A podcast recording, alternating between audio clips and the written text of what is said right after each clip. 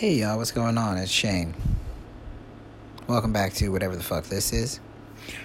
Um, so this is gonna be a real short thing because basically it's the new moon um, in Aquarius, and on my walk earlier, about an hour ago, it's like 9:30 p.m. Eastern time. I was walking and talking to myself like I like to do and I looked up in the sky looking for the moon, like, oh, hey. I saw a bunch of stars, but I didn't see the moon. And just now, I was like, oh, wait, it's a new moon. I was looking for something that wasn't going to be there. Because it's a new moon, there is no moon in the sky to see. I just wanted to share that with y'all because why not?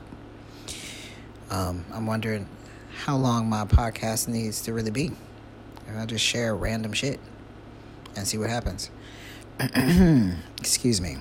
And also try to not clear my voice as much.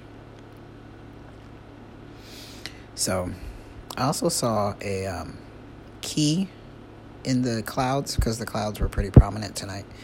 And there was a key. I keep hearing um, this message that I'm getting about my twin flame that I'm the key to the doors that she wants to open.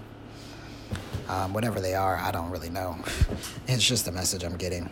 And then I also watched a tarot reading that said I'm that that that it wasn't about me. It was a general reading for the collective, but it said that and this was after I got the message about being the key.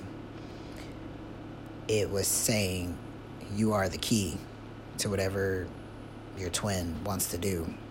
I was like, oh, well, that's kind of confirmation of a message I already received in my head. And then on my walk tonight, I looked up in the sky and I saw what looked like a freaking skeleton key. And the part on the end shaped like a heart. It was trippy, y'all. I'm just saying. So, there's that. All right, well, I gotta go. Many blessings. Take care of yourselves. Be good to yourself. I love you.